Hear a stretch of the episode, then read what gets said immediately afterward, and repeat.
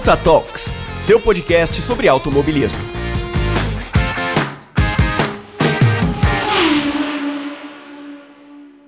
Fala, queridos ouvintes! Bem-vindos ao Ponta Talks, o seu podcast sobre o mundo automotivo. Eu sou Ivan, seu host. E bom, se vocês perceberam, né, eu tô fazendo o programa do dia 5 de dezembro, que deveria ser a Rafa, porém, é, a gente fez uma pequena troca nesse final, começo de ano, né? Final de 2021, começo de 2022, onde eu vou fazer o do dia 5 de dezembro e ela vai fazer o do dia 20 de, de, de janeiro, porque vai ser um episódio bem legal que ela tá preparando, mas precisa que a Fórmula 1 termine e ela só termina depois, né? É, lá dia 12 é a última etapa, então vai demorar mais um pouquinho.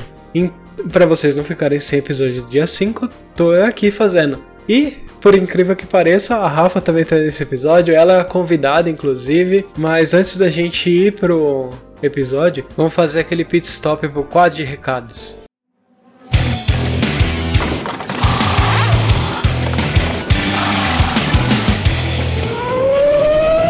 Quadro de recados.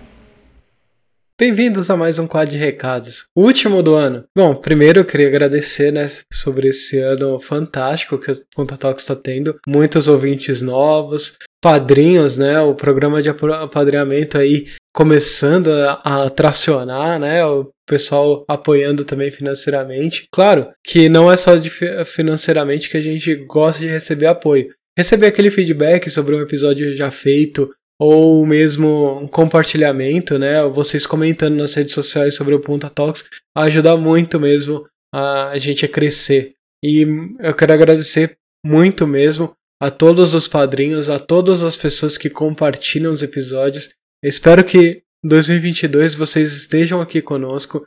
É, eu e a Rafa estamos dando bastante duro para que vocês tenham episódios de qualidade com convidados excelentes, com vários assuntos é, pertinentes, várias curiosidades, várias, bom, várias coisas bem bacanas sobre o mundo automotivo, né?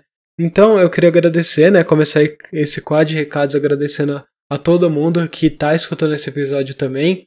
Se você não é padrinho ainda, é, considere nos apoiar, né? Porque você não apoia só o, o Ponta Talks, apoia também o Garota da F1, que é o site que a Rafa mantém lá, que é bem bacana também.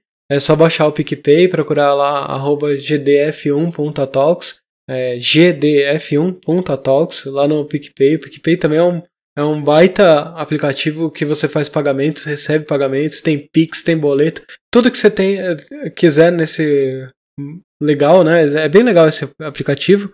E lá no, no nosso PicPay tem os dois, os três planos, né? é, um real, cinco reais ou dez reais, todos eles dão a direito a você entrar no grupo do Telegram para conversar com os outros apoiadores, né? Conversar com os hosts e também receber os episódios antes, né? Quando eu consigo editar bastante tempo antes, vocês recebem aí é, antecipadamente antes de todo mundo que vai para o feed. Mas se você não puder apoiar a gente financeiramente, sempre é, compartilhando né, o episódio com três amigos, né? Aquela, aquela, sempre aquela corrente legal que a gente faz aqui. Compartilha com três amigos, que esses três amigos vão compartilhar com mais cada um três amigos, então vai criar uma boa corrente aí de Ponta Talks. E não esqueça de nos seguir também nas redes sociais, né? Arroba Ponta Talks no Twitter e arroba Garota da F1 em todas as redes sociais, né? Facebook, Twitter e Instagram. E também tem né, os sites, né? www.pontatalks.com.br onde você pode ver lá os links para os feeds dos agregadores, pode baixar os episódios também, escutar depois no computador, pode escutar também direto lá no seu navegador, é bem bacana. Não esquece também do YouTube do Ponta Talks, é só você entrar lá no YouTube e procurar por Ponta Talks e vai ter os episódios lá, todos os episódios, tem algumas coisas extras lá e a partir do ano que vem pode ter uns, umas coisinhas extras, então é bem legal você ir lá, se inscrever no canal, dar o like nos, nos vídeos e, com, e comenta também. Eu vou, vou responder todo mundo que comentar lá. E também tem o garotadf1.com.br, que é o site que a Rafa tem sobre Fórmula 1. Ela escreve bastante, todo final de semana de corrida ela tá lá postando. Se tiver novidade entre corridas, ela também posta. É bem bacana mesmo, acompanha o trabalho dela lá também. E aproveita, né, que esse episódio é sobre o Garota TF1 e vai lá dar uma força nos textos dela, comenta também nos textos, comenta com ela, né, que você leu o texto lá no site e fala, olha, foi o Ivan lá no quadro de recados que falou para vir comentar aqui. Aproveita, né? É, dá essa forcinha aí para todo mundo. E bom, a gente vai ficando aqui nesse quadro de recados. É, vou deixar também minha mensagem de um bom Natal para vocês, né? Um ótimo ano novo. Esperamos que 2022 seja um ano melhor. Assim, não, não digo é, falar que é melhor, né, que 2021 e que 2020 vai ser, né? É, não pode ser pior também, né? Vamos, é, com essa. É, vamos brincar um pouquinho, né? Vamos descontrair. Mas eu quero que vocês se cuidem, né? Nesse final de ano, né? Se for ver os, os familiares, sempre usando máscara, sempre respeitando o distanciamento social. Prefira loca locais abertos para diminuir né, o nível de, de risco que vocês correm, porque ainda estamos no meio da pandemia, né? A gente não pode falar que a gente saiu dela, porque melhorou os números, porque ainda tem bastante coisa aí. Parece que cada dia que a gente olha as notícias aparece mais coisa, né? Bastante coisa correndo aí ainda no, nesse mundo.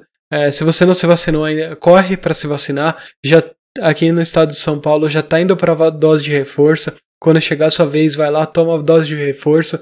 Qualquer uma que tiver no posto dá como dose de reforço. Não escolhe, só vai lá e toma.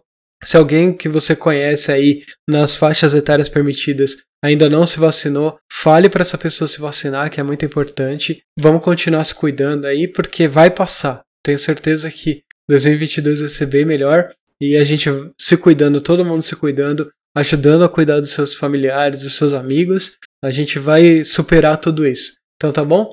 É, aquele final de ano é muito bom para todo mundo. É, bastante, deem bastante risada, é, tentem curtir bastante, mas sempre com bastante responsabilidade, tá bom, pessoal?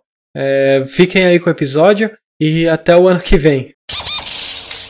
Bom, é, agora que a gente já escutou o quadro de recados, e, é, eu vou chamar a convidada, só que ela já é da casa, ela é a host do, do Ponta Talks também, então não faz muito sentido ela se apresentar, mas ela pode se apresentar como garota da F1. Oi, gente. Bem, eu espero que vocês conheçam quem tá falando, né? Eu espero do fundo do coração que vocês saibam quem é. Bem, para quem não sabe, por um acaso, né, acompanha só o Ivan. É, eu sou a Rafaela e eu comando a Garota F1, é um site de, de notícias é, específico para Fórmula 1 e eu também tô em várias redes sociais falando sobre, mas o ponto central é o site que eu trago textos tanto opinativos quanto é, factuais, né? Falando as notícias e tudo mais do universo da Fórmula 1. Viu, pessoal? Se vocês não escutaram o programa dela, que é normalmente no dia 5, exceção desse que tá sendo. Ele não tá sendo gravado no dia 5, mas ele vai sair no dia 5, quem, quem tá escutando aí. É... E ela faz todos os episódios, então por favor escutem também os episódios dela além do meu. Então escuta de todo mundo, é, compartilha também. Então vamos começar, né? Que a pauta hoje é sobre o Garota do F1, é sobre o Ponta Talks. É... E aí, Rafa, da onde surgiu a, a ideia de criar o Garota do F1? Como é que começou isso? Então, é, contextualizando um pouquinho, é, eu sou jornalista formada de fato e eu sempre quis trabalhar com esportes, é, mas nunca tinha pensado em trabalhar com automobilismo, com Fórmula 1.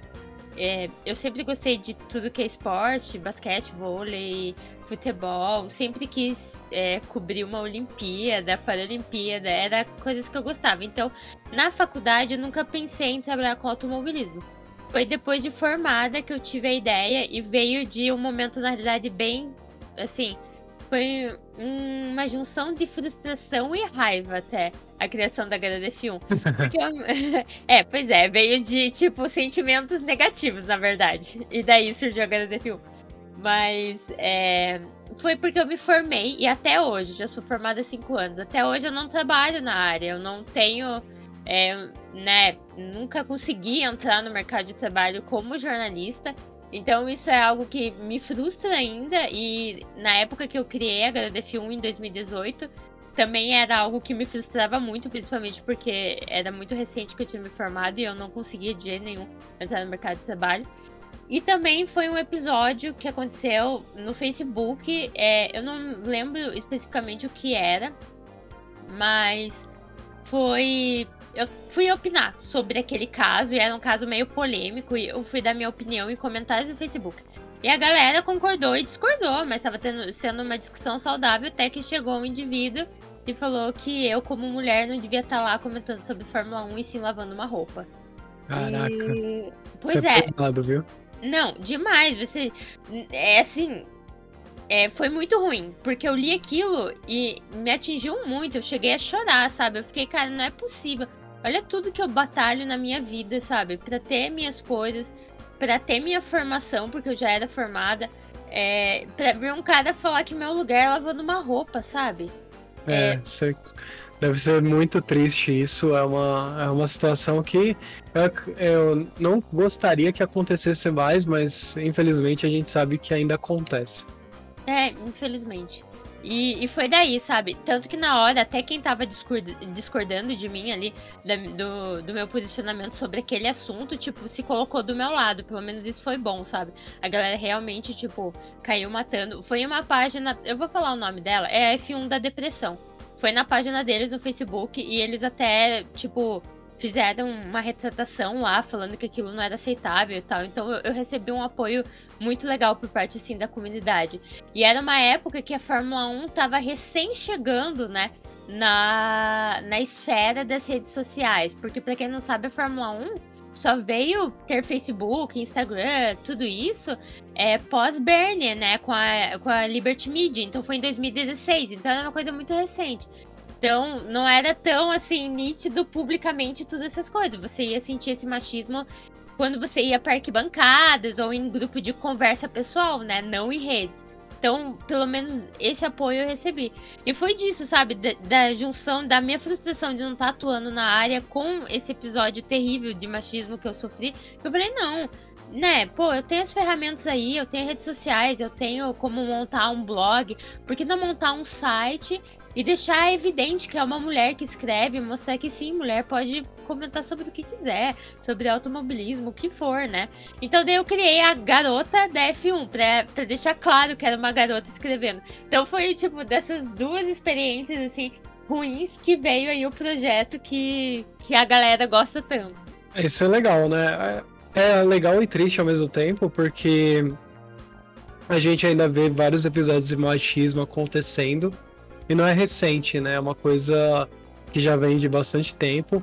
A gente vê algumas mudanças, principalmente na esfera de. no- na arquibancada, você já vê várias mudanças, né? De maior público feminino e tudo mais. Mas mesmo assim ainda é, é pequeno perto do que a gente gostaria. É, acho que o machismo tá- ainda pre- predomina no automobilismo em geral, não é só uma Fórmula 1, né? É, com certeza. É, mas assim, é, você escolheu falar sobre a Fórmula 1. Tem alguma outra categoria que você até pensou em falar ou é só Fórmula 1 mesmo? Não, em momento nenhum, porque assim, eu até assisto, por exemplo, Stock, às vezes eu pego o Indy pra ver, a MotoGP, mas eu não me sinto, é, vamos dizer, preparada pra falar sobre, sabe? Eu acho que eu precisaria sentar e estudar mais essas categorias. Eu realmente assisto só como lazer. Diferente da Fórmula 1 que eu acompanhava já há tanto tempo, né? Eu acompanho desde 2007, eu me formei em 2015. Então eu tô aí há 15 anos acompanhando a Fórmula 1, enquanto as outras categorias foram chegando é, muito depois, sabe, na, na minha vida. Então, não, nunca, naquele ponto de que eu criei a Fórmula 1, eu realmente via umas corridas aqui, outras lá, de estoque e tal. Não era nada que, assim, eu me sentia preparada. Eu ainda não me sinto completamente preparada para falar. Óbvio que se em algum momento falassem, não, acho que seria interessante, se tivesse um apelo ou coisa assim de ah, seria legal você fazer alguma coisa assim, talvez eu pararia para sentaria e estudaria sobre essas categorias e iria a fundo, com certeza. Mas nesse momento eu tô na minha zona de conforto, que é falar sobre Fórmula 1, confesso, não não não foi por vontade própria ainda que eu me mexi para falar sobre outras coisas. Mas assim, gente, como eu sou sozinha na HDF1, eu não consigo, eu não dou conta nem só da Fórmula 1, né? E a Fórmula 1 né, me mete 23 corridas ano que vem. Eu nem sei o que, que, que, que vai dar. Então, se eu colocar mais categoria, eu possivelmente teria que chamar é, pessoas para me ajudar no site, sabe? E eu não me sinto muita vontade de chamar pessoas sem poder pagar elas, porque eu não recebo nada na HDF1. E eu já trabalhei muito em sites e tudo mais, até sites aí grandes, que eu não vou falar o nome, porque, né, não condiz falar agora. Não precisa. Mas, é, exato. Mas que eu trabalhei de graça, sabe? E eu sei o quanto frustrante é, porque você fica esperando um retorno em algum momento e você não vai ter. Então, por isso que eu nunca também chamei ninguém para ajudar, sabe? Mas se um dia eu tiver essa possibilidade, ai, com certeza, chamaria gente para me ajudar até com a Fórmula 1, porque já tá, assim, demais. Daí, 23 corridas, sprint em 8 delas, gente, e eu trabalho de segunda a sábado. É bem difícil, é bem difícil. É, porque ninguém lembra, né? Mas a gente tem os nossos empregos, a gente faz isso por hobby e porque gosta Não. muito, porque se fosse realmente por receber alguma coisa, olha, é bem difícil mesmo.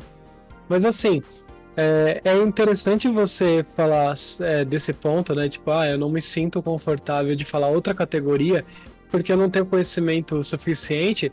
Isso é bom é, por um motivo bem claro, né? Você está prezando pela qualidade e não pela quantidade, porque tem muita gente aí palpiteiro falando de todas as categorias e não entende de nenhuma delas.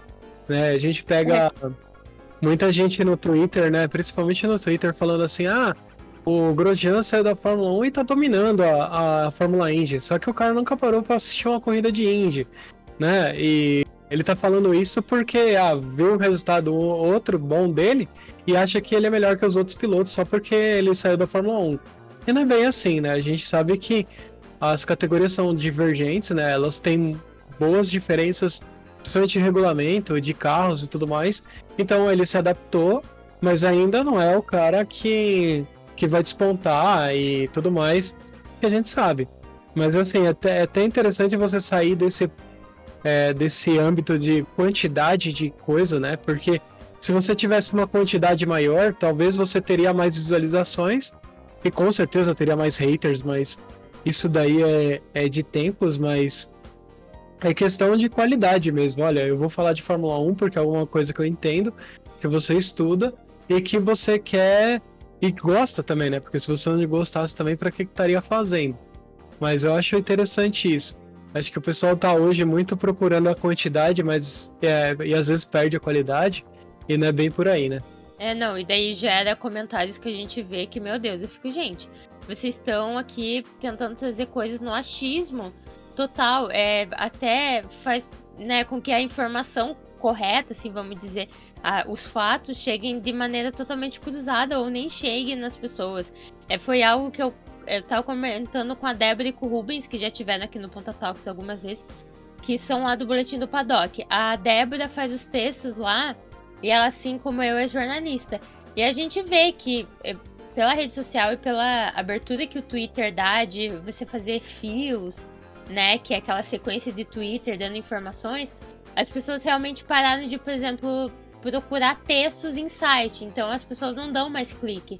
Porque tem outras pessoas fazendo formatos novos e tudo mais. Mas eu e a Débora, por exemplo, nós somos jornalistas. Então nós tentamos ainda manter essa formalidade. Porque é um jeito que a gente tenta trazer é, credibilidade, né? Tenta trazer confiança, porque isso é algo que a gente estuda na faculdade de jornalismo. Quais são os meios dentro do jornalismo que mais trazem confiança ao público? Então, por exemplo, é, o meio jornalístico entre impresso, jornal, rádio e internet que mais traz confiança para as pessoas é a televisão, porque eles estão vendo o jornalista, eles estão vendo a cara da pessoa dando informação. Então isso traz mais conforto para eles, por exemplo. É um dado meio interessante, assim, que não é todo mundo que sabe. Então, é, você ter um site, um site não só um blog, é um site, a gente tá pagando o domínio do site, é .com.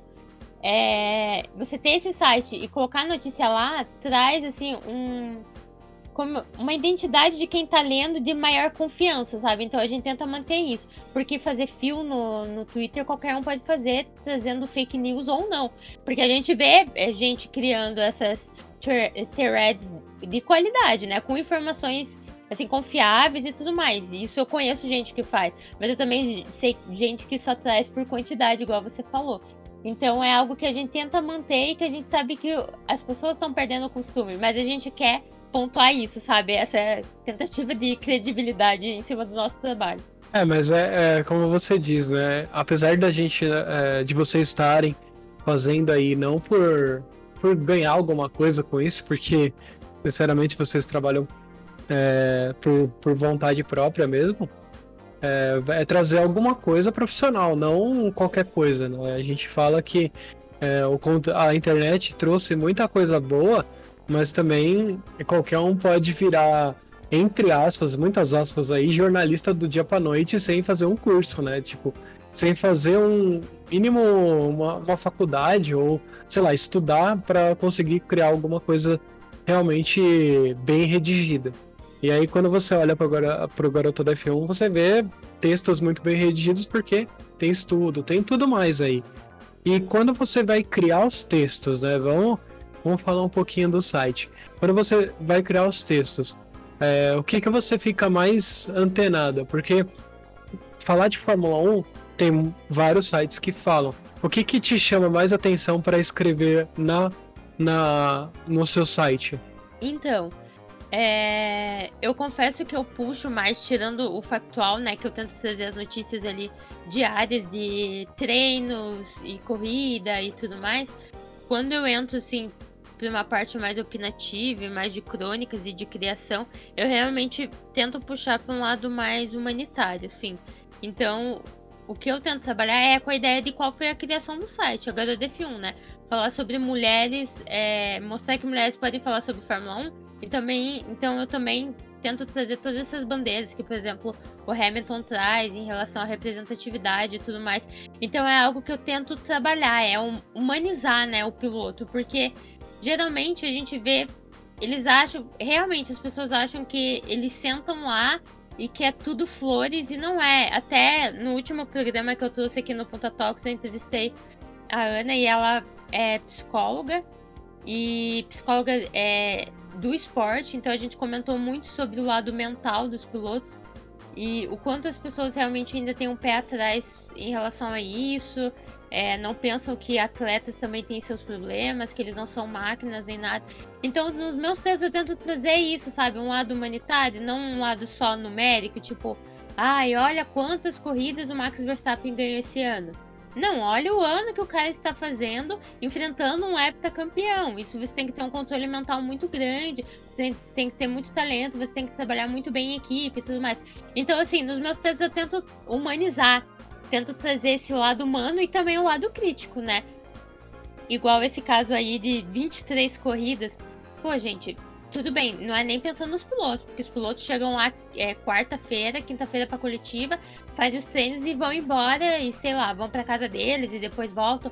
Mas a galera que tá trabalhando, trabalhando lá, engenheiro, é, mecânico e tudo mais, cara, de, de segunda a segunda, daí você vê a Fórmula 1 montando um calendário com três corridas seguidas. Esse povo não tem descanso. E as férias é o momento que eles mais trabalham, porque é o momento de construir o carro. Então parece que os caras não param. Então aí vem daí o senso crítico de você, ah, eu gosto de Fórmula 1, mas eu tenho que criticar o que a categoria está fazendo. Então acho que os meus textos eu tento focar nisso nessa crítica construtiva que tem que ter, que as pessoas têm que comentar, e também nesse lado de tentar humanizar mais o esporte, que eu acho que isso está mudando muito. Eu acho que atualmente, hoje as pessoas realmente olham para esse lado mais humano do que era antigamente. Mas ainda tem muita coisa para melhorar e eu tento trazer isso nos meus textos. Ah, isso é interessante, né? Porque quando a gente está assistindo qualquer esporte e Fórmula 1 também, você olha os esportistas, né? Os atletas, como se for, coloca ele no pedestal e eles são alto rendimento o tempo inteiro, como se fossem máquinas, né? E não é bem a verdade, porque todos eles sofrem com, com pressão, estresse, É, tem os, todo mundo envolvido, né? Tem a equipe inteira envolvida também, mecânicos, engenheiros, é, chefes de equipe, todo mundo ali tá sofrendo pressão o tempo inteiro, porque tem que entregar resultado, tem, tem todos os patrocínios e tudo mais.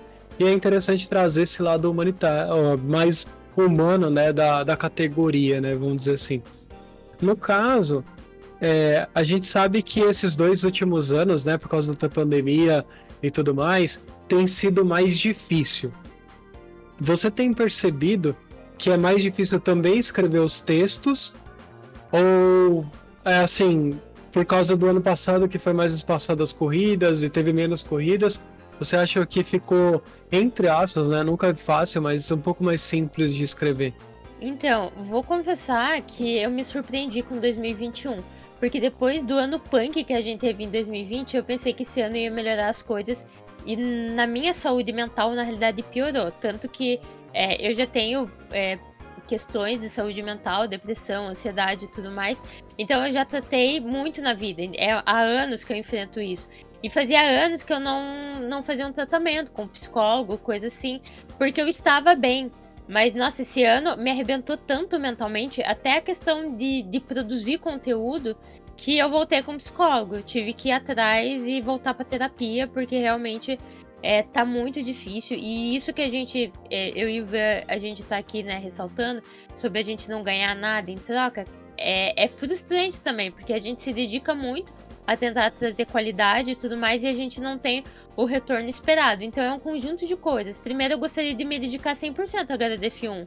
Eu gostaria muito de não precisar trabalhar e poder trazer todo o conteúdo do mundo, assim, possível para todo mundo, com muita qualidade. Mas não dá, principalmente, por exemplo, eu trabalho no sábado. Sábado é um dia chave na Fórmula 1 e eu não consigo entregar as coisas. Então, por exemplo, eu tô trabalhando, tá acontecendo o treino classificatório. Eu ainda eu tenho F1 TV.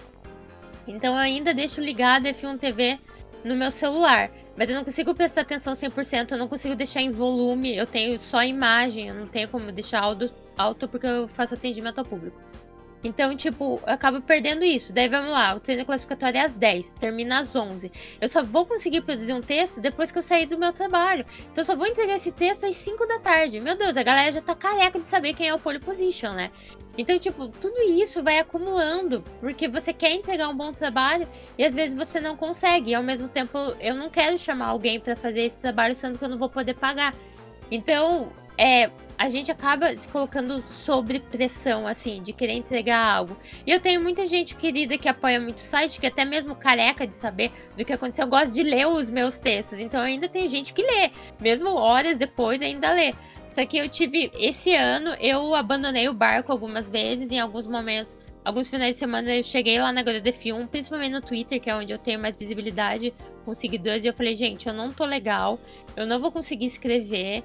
É, eu tive crises físicas na parte de, de ser emocional, mas virar física, né? Eu tive crise de labirintite, então nem tinha como olhar para um computador. Não, é, Cara, não dá, não dá pra fazer nada. Primeiro que ficar deitado parece que eu tô em um barco. É horrível, gente. É horrível. Quem não tem labirintite, agradeço por não ter. Porque é uma coisa surreal. Então não tem como me concentrar em qualquer coisa. Não tem como eu assistir, acompanhar ou trazer conteúdo. E tudo isso por causa do mental, sabe? Pelo ano que a gente tá vivendo.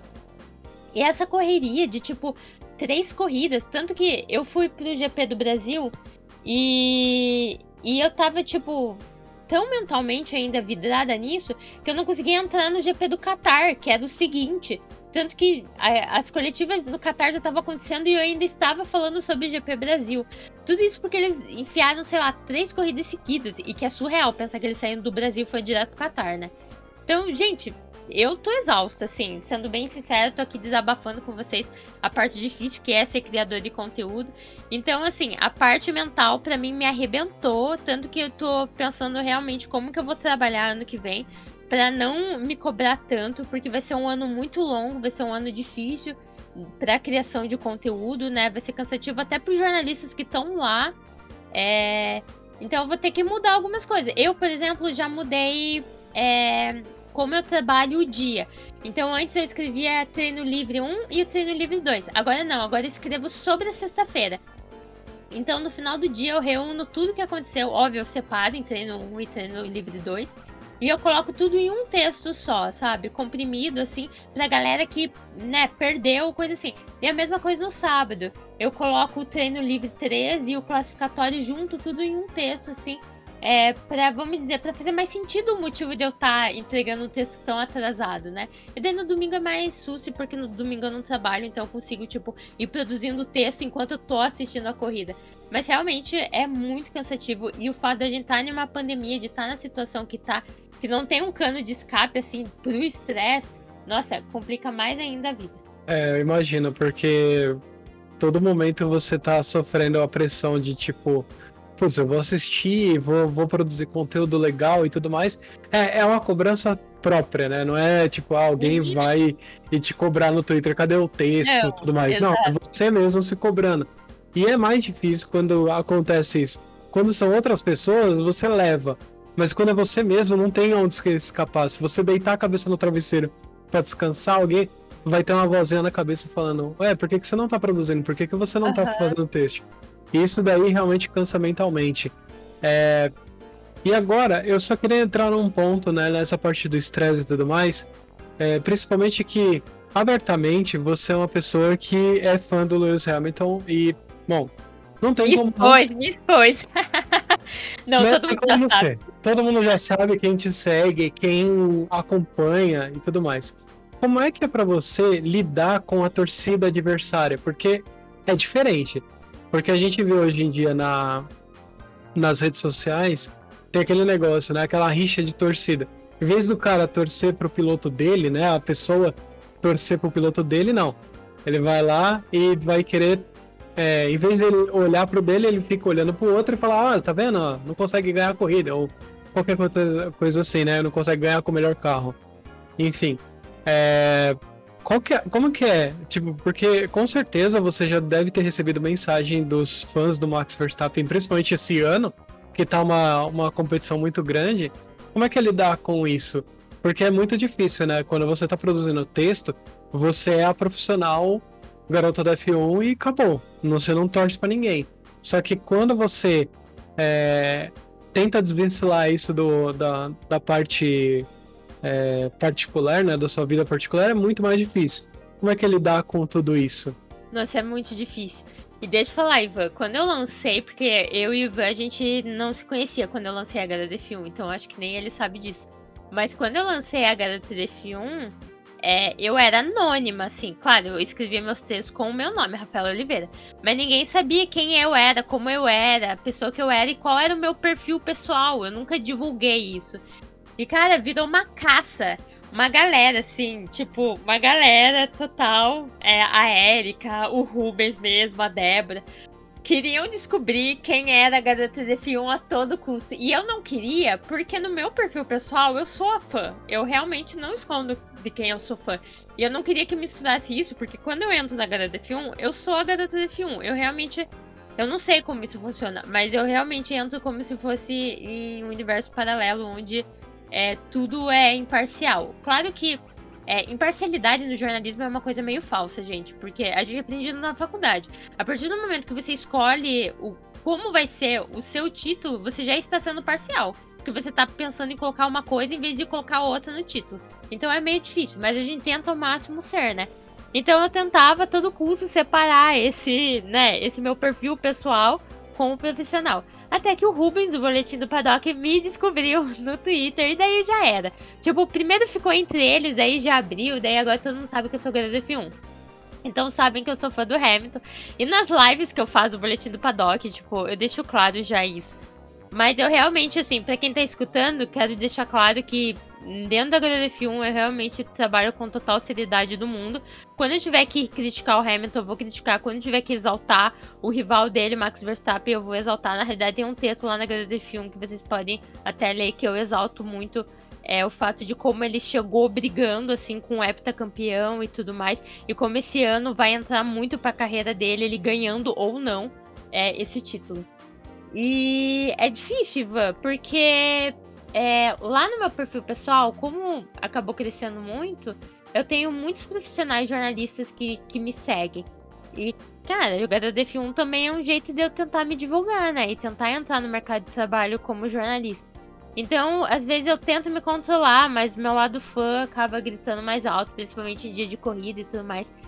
E na HDF1, quando, por exemplo, eu faço algum texto exaltando o Hamilton, por exemplo, e vem algum fã do Max Verstappen, é, Fernando Alonso, Sebastian Vettel, sei lá, algum fã de algum outro rival que o Hamilton já teve, encher o saco, eu ignoro. Tipo, se é algo, um comentário infeliz, sabe? Eu ignoro.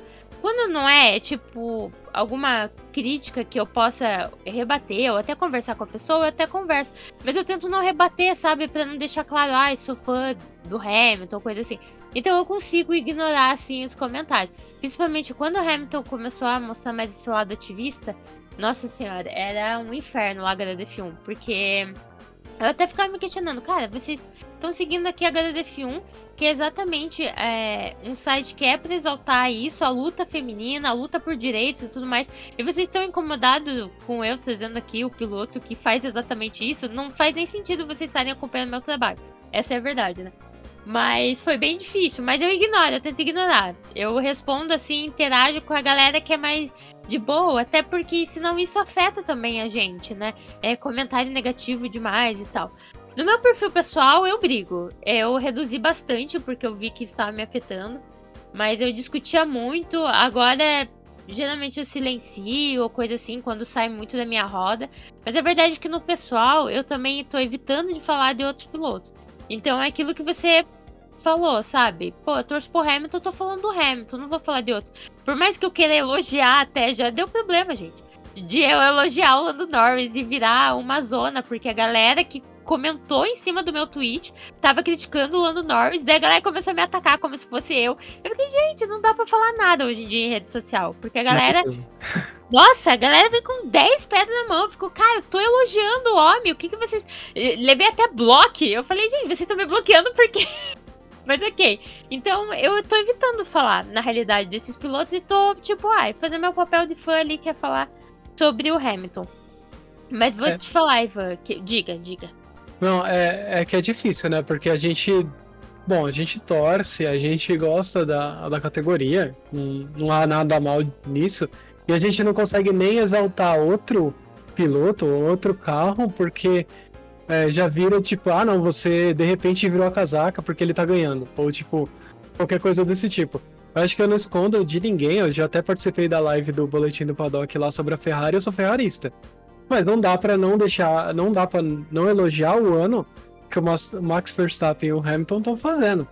Pô, a Ferrari tá lá brigando entre a, com a McLaren, mas, os dois estão se, meu, literalmente tornando um ano épico, né, vamos dizer assim.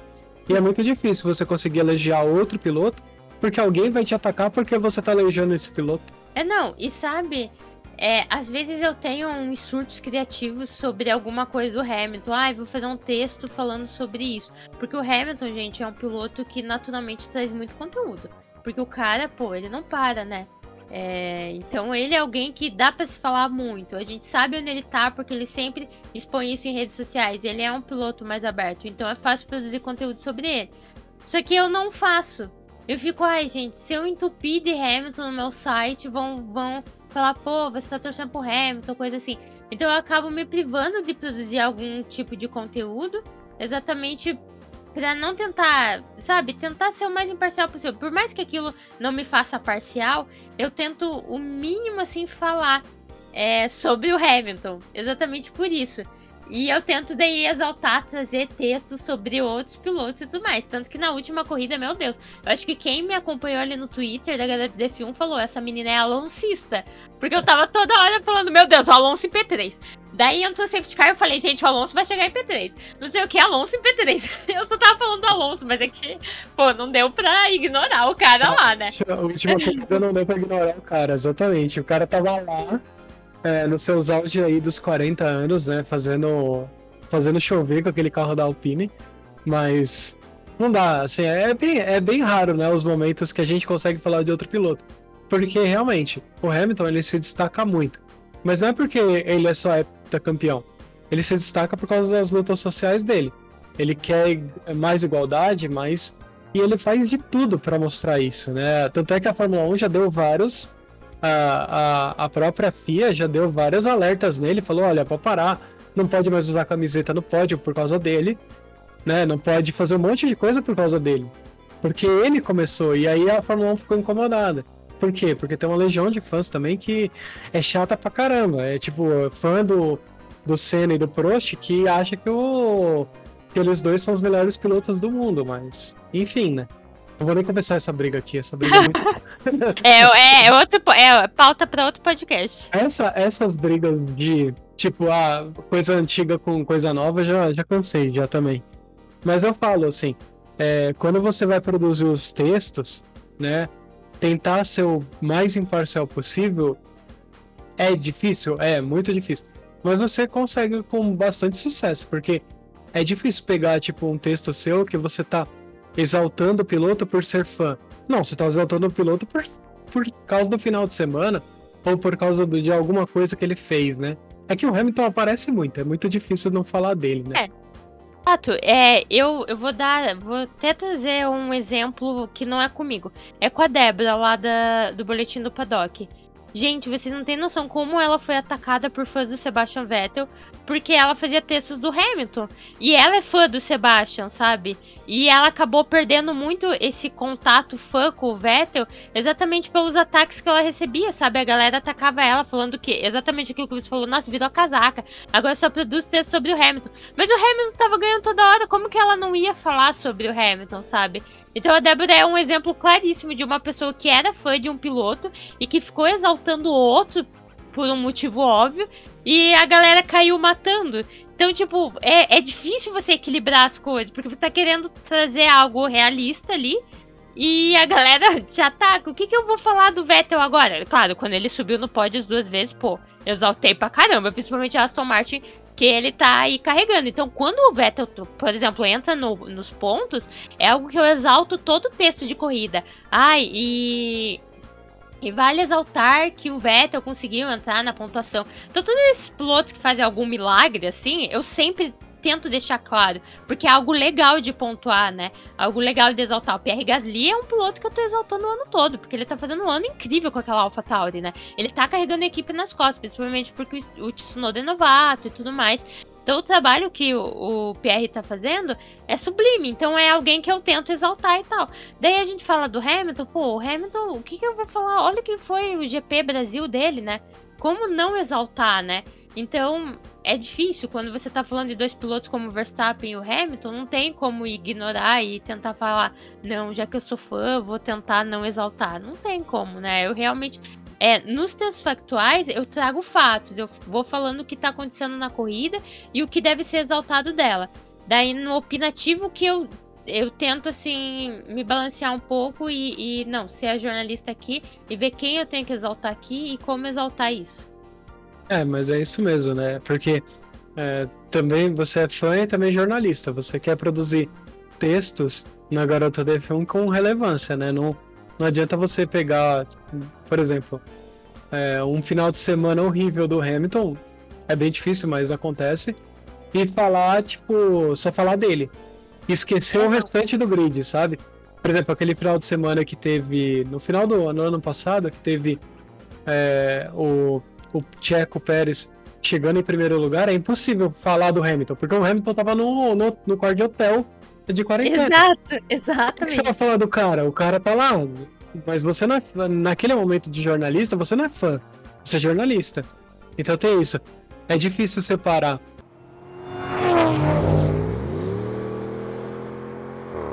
E agora, vamos, vamos sair um pouquinho do, do âmbito do site, mas falando ainda um pouco mais de jornalismo. É, você já pensou em algum, algum momento, né? É, além do, de escrever os textos, você já pensou em fazer outras, outros tipos de conteúdo para agregar no Garoto da F1? Além ah, do podcast, já. claro. Uhum, não, já, já tentei, já pensei. É, não sei, talvez, quem sabe eu coloque em prática ano que vem, mas eu queria muito criar um canal, sabe? Não um canal que eu fosse talvez entrar em lives ou coisa assim, mas um canal que eu possa trazer conteúdo, assim, textos, é, vídeos gravados falando sobre coisas específicas. e tudo mais. Eu acho que é algo que o pessoal tá consumindo muito, né? Também tem que pensar isso. Não adianta nada eu gastar um tempo com algo que o pessoal não vai consumir. Então, vídeo eu sei que é algo que a galera gosta.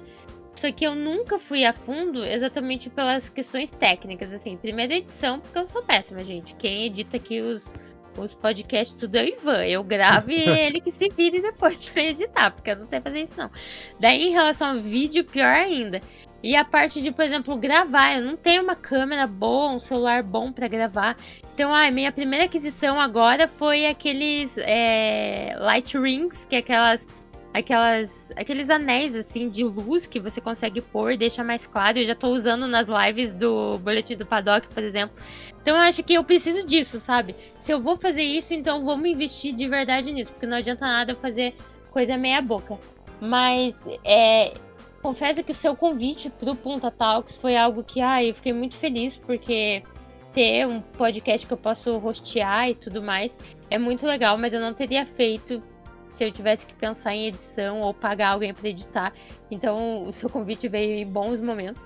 É, mas sim, eu penso talvez um canal no YouTube, produzir vídeo, ou talvez não no YouTube, né? Hoje a gente tem o Instagram, é uma ferramenta que está tentando é, até bater de frente com o TikTok, né? E criar mais umas partes de vídeo. E é algo que o pessoal consome bastante. Mas acho que eu iria para essa parte de vídeo mesmo.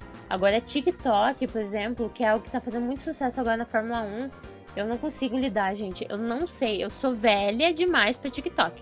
Eu não entendo, não consigo aprender. Já vi tutorial na internet como usar esse aplicativo, não consigo gravar nada, não consigo fazer nada. Então eu só fico vendo o TikTok dos outros. Mas eu sei que, por exemplo, ah, o TikTok é uma ferramenta muito boa para você ter sucesso na vida, né? Então talvez eu tenha que sentar com alguém do meu lado para me explicar e eu poder investir nisso. Mas eu acho que de momento, assim, se eu tivesse que fazer uma coisa a mais, eu faria algo envolvendo vídeo no YouTube. É, tá parecendo eu com o Instagram, porque o Instagram também. eu olho e falo, ah, tem que fazer um bumerangue. Cara, eu não sei ainda, até hoje, o que é o bumerangue. Ponto. Só, só deixando de lado, porque é por isso que eu só uso o Twitter, tá, galera? É por isso que eu posto as coisas no Twitter e segue o Ponta Talks no Twitter também.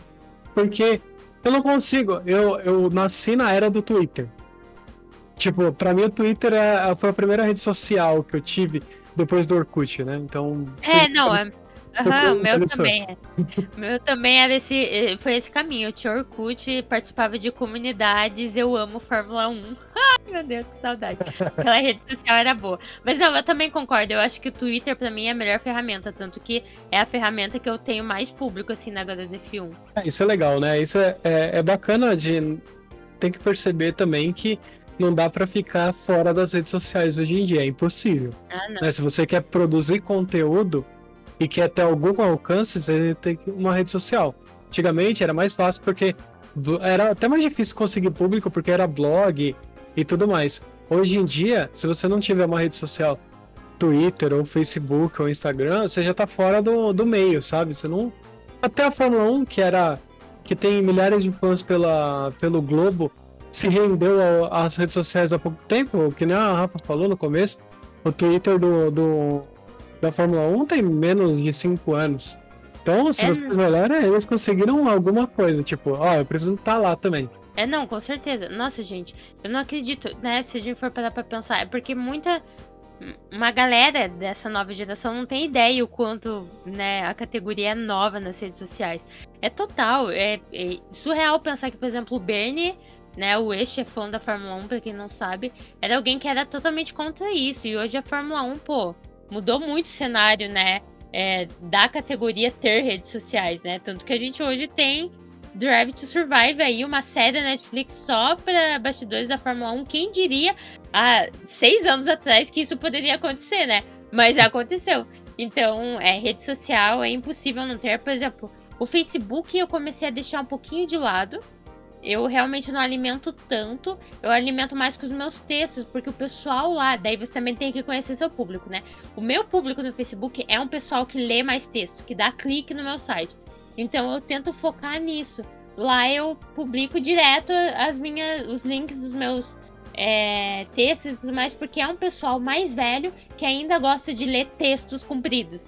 Então lá eu tenho é, essa dinâmica. Já no Twitter eu sei que comentar sobre a corrida assim em tempo real por tweets curtos e tudo mais é o que move mais e é o que eu ganho mais seguidores para então alguns desses darem o um clique no site. Então também é importante isso, quando você é um produtor de conteúdo, você entender é, qual o seu público em qual rede, mas sempre ter rede social, gente. Não adianta você estar. Enquanto mais rede social você pode estar e, e trabalhar nelas, melhor. É, só que é aquele negócio, a gente volta. Todo, nós dois trabalhamos e não conseguimos produzir tanta coisa quanto gostaríamos, né?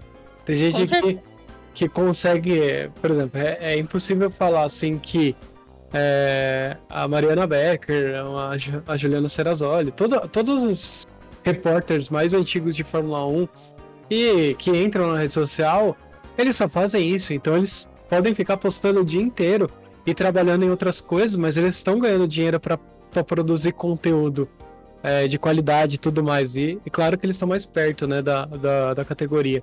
Mas quando a gente fala de produtor independente, é isso mesmo. É tipo, é conciliar entre o trabalho e a vida pessoal encaixar isso. É bem, é bem mais, mais difícil mesmo. É, não, com certeza. É. Ai, queria eu, gente. Todo dia eu acordo pensando, pô, quando que eu vou ficar rica pra ficar alimentando a HDF1 tranquilamente. A cena da virada, ganhar os 300 milhões e ficar produzindo conteúdo, né? Nossa, gente, eu juro pra vocês, se eu ganhasse na Mega Sena e ficasse milionária, eu ainda iria produzir conteúdo pra HDF1. Eu iria, com todo o prazer do mundo, não teria estresse nenhum até iria nas corridas ao vivo para produzir para vocês. Mas é bem por aí. Mas assim, a gente já falou das partes que são mais chatas e tudo mais, né? Pandemia e tudo mais.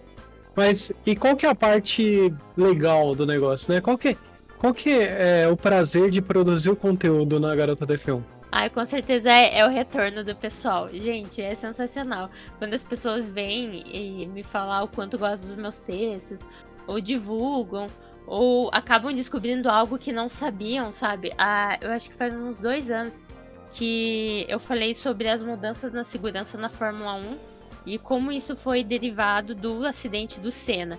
E eu já tinha escrito um, um, uma matéria sobre isso na faculdade e eu decidi trazer para a HDF1. E nossa, quanta gente não tinha ideia o quanto o acidente do Senna em 94 fez com que mudasse todo o regulamento da Fórmula 1 na questão segurança. Então foi muito legal ver a galera, sabe, descobrindo isso. Então, eu não tenho retorno financeiro, mas eu tenho retorno pessoal, que é do pessoal, assim, gostar do meu texto. Eu tenho a Daiane, que ela é aqui de Curitiba também, pra quem não sabe, eu sou de Curitiba. E ela veio em DM pra mim. Nossa, me fez um textão sobre o quanto ela amava a HDF1 e, e que era muito interessante porque o pai dela, que gostava muito de Fórmula 1, acompanhava as notícias pelo meu site. Ela lia para ele porque ele achava fabuloso uma pessoa, entre aspas, jovem, porque eu acho que eu já tô velha. é, entre aspas, jovem, produzindo conteúdo sobre Fórmula 1. Então, como ele não tinha muito ah, as manhas de, de entrar em rede social para ler e entrar no site, ela abre para ele ler. Então, tudo que eu escrevo. Então, eu acabo também tentando. Quando eu vejo esses depoimentos, eu também tento me cobrar o máximo de trazer um conteúdo bom e, e agradável, porque eu sei que, por exemplo, a Dai vai estar tá lendo esse texto pro pai dela que gosta muito de Fórmula 1. Então, realmente, esse lado é super agradável, é maravilhoso. E sem contar quando as pessoas me reconhecem na rua, né? Porque uma coisa que acontece normalmente é dentro de Interlagos. O pessoal me reconhecer e falar, nossa, você é HDDF1. Tem gente que me pede pra tirar foto, juro. Me pare e falar, pode tirar uma foto com você? Isso é muito legal. Só que aconteceu recentemente algo muito engraçado. Eu acho que foi uns dois meses. Eu fui com meu tio comprar um suporte pra minha TV, que eu tinha comprado uma TV nova, em uma loja aqui em Curitiba. Daí eu comprei um negócio, fui no caixa. E a menina, e aquilo, usando máscara, né? Porque pandemia e tudo mais. E a menina do caixa olhou pra mim e falou: Eu conheço você de algum lugar. Eu fiquei, gente, nunca vi a menina na minha vida, né? O que, que eu vou falar? eu fiquei, nossa, da onde será que é, né? Dela, eu acho que eu sei. Você é a garota da F1, né? Eu falei, não acredito.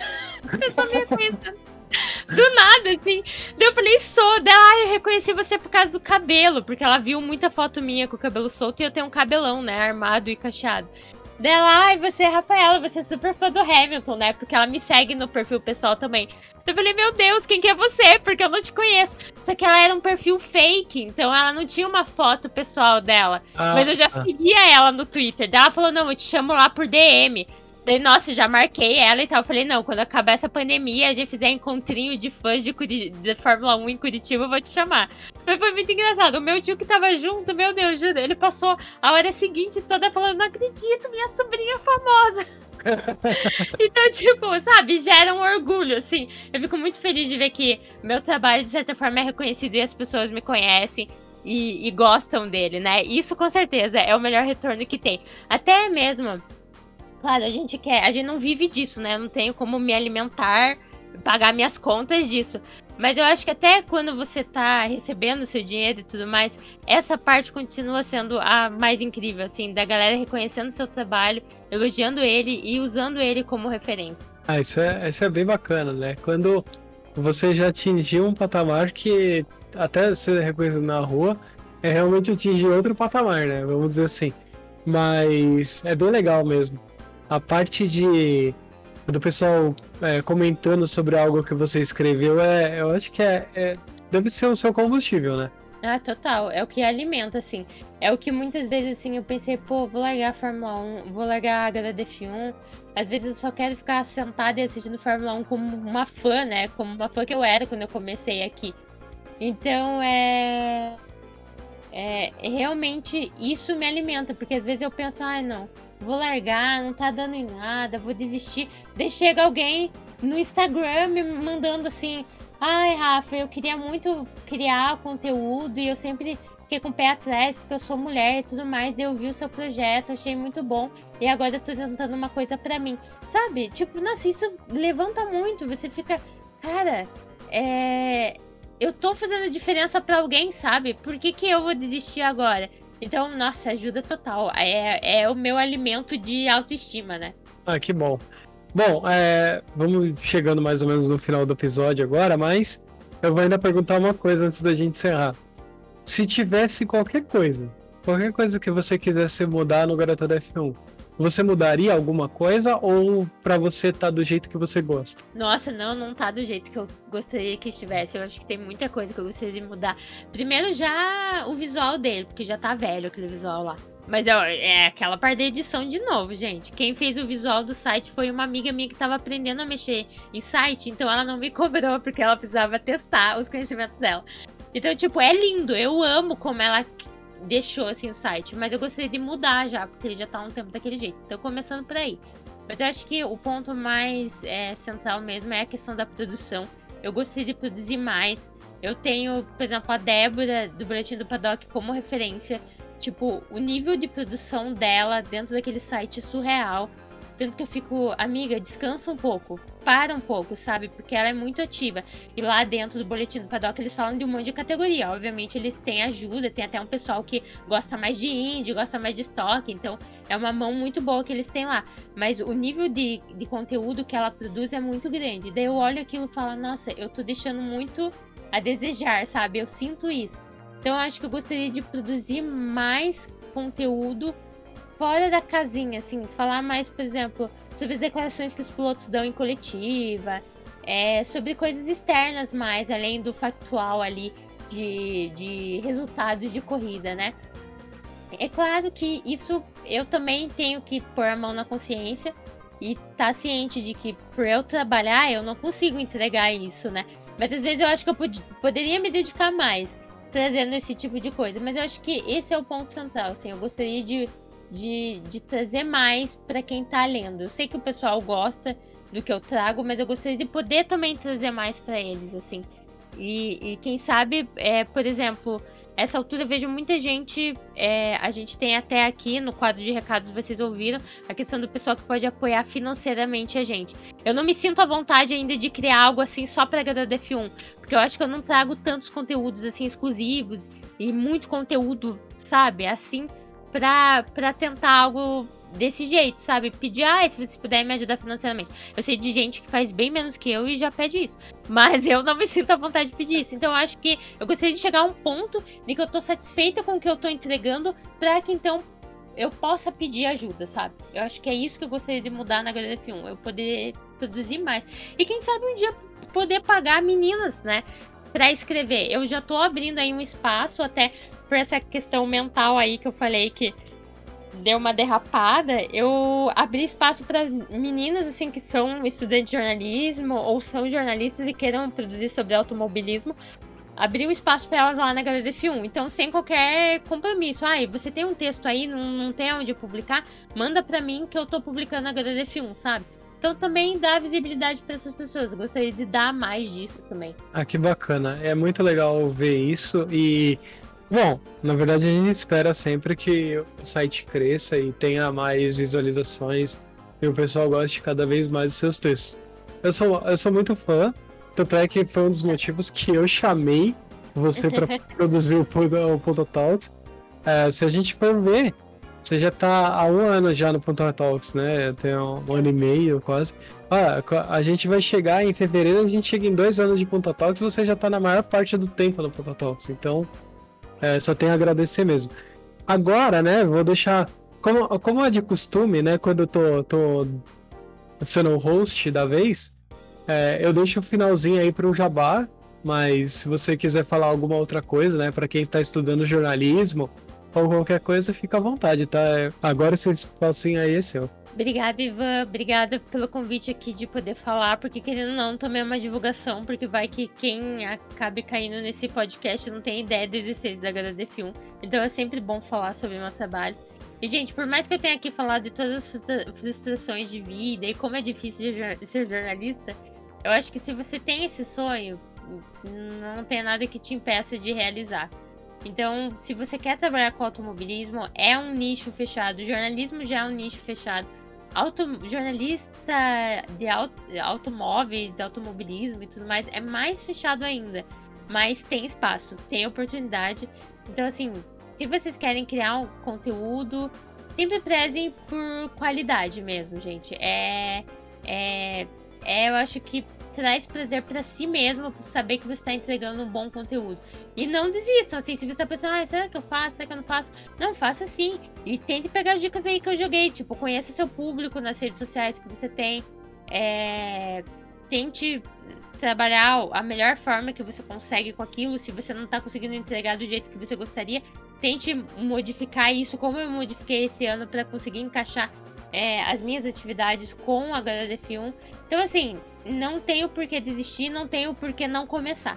Então, esse é o meu conselho, gente. É, a primeira pessoa que, que pode sabotar vocês é vocês mesmos. Então, não façam isso, por favor. Vão em é frente. E se vocês querem ser jornalista, não querem ser de automobilismo, querem ser jornalista de outra coisa, vão em frente também, porque, né, quanto mais jornalista, melhor. Mas, é, se vocês não conhecem ainda, eu sou a Garota DF1 em todas as redes sociais. Eu tô no Twitter, no Instagram e no Facebook. E tem o site garotaf1.com.br, que lá vocês podem ler meus textos, tanto os factuais quanto os opinativos. E vocês podem me encontrar aqui também no Punta Talks, né? Dessa vez vocês estão aí com o Ivan no dia 5 e eu vou estar dia 20 de janeiro. Mas geralmente os meus programas são no dia 5 e é, é sempre uma convidada mulher falando sobre automobilismo. Então também é um espaço legal aqui que o Ivan deu pra gente poder trazer mais mulheres e mostrar que mulheres falam sim sobre automobilismo e podem falar o quanto quiserem. Então, se você, principalmente quem é mulher e tá escutando, gente, não tem nada que impeça vocês falarem sobre o que vocês quiserem, tá? Muito obrigada, Ivan, mais uma vez pelo convite. Foi ótimo aqui conversar com você. Ah, eu que agradeço, Rafa. Eu agradeço por fazer os programas também, porque são todos muito bacanas. Eu recebo vários comentários, né? Tipo, o pessoal gostando bastante. Até tem, até alguns comentários no, no grupo fechado do Telegram. Você não, não é padrinho ainda, tu sabe que tá perdendo. Tem um grupo fechado, o pessoal recebe os episódios antes, olha, todo mundo recebe o episódio antes lá, só você que não, porque você não é padrinho ainda do Ponta Talks. É, mas assim, eu agradeço muito porque é bacana ter mais mulheres falando sobre automobilismo, na verdade falando sobre tudo, né? Pode falar qualquer coisa. E falando sobre automobilismo é mais bacana ainda, porque esse mundo, né, a gente pensa que ah não, quem gosta de carro é homem, né?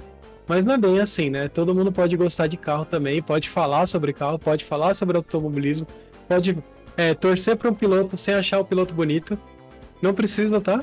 Pessoal, pode gostar mesmo da categoria. E é bem bacana mesmo. Acho que tem bastante é, grupos legais na Fórmula 1. É só você procurar. Apesar que o F1 TT, se você for lá no Twitter, né? Já conhece o F1 TT, é meio tóxico, mas tem um, tem um pessoal bem bacana lá também. É, mas... Tem uma galera que, que vale a pena estar lá.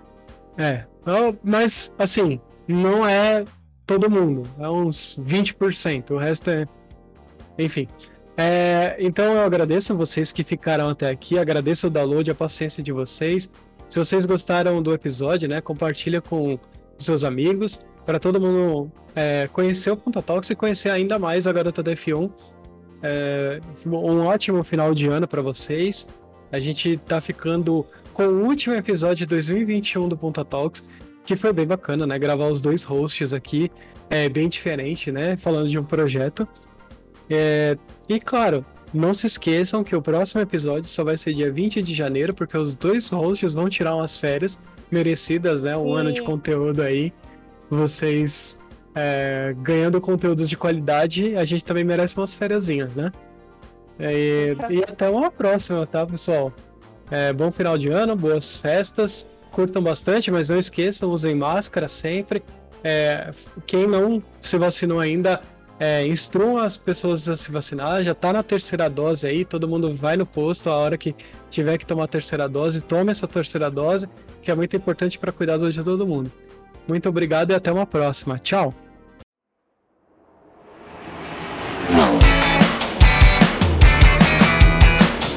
Você escutou Punta Talks.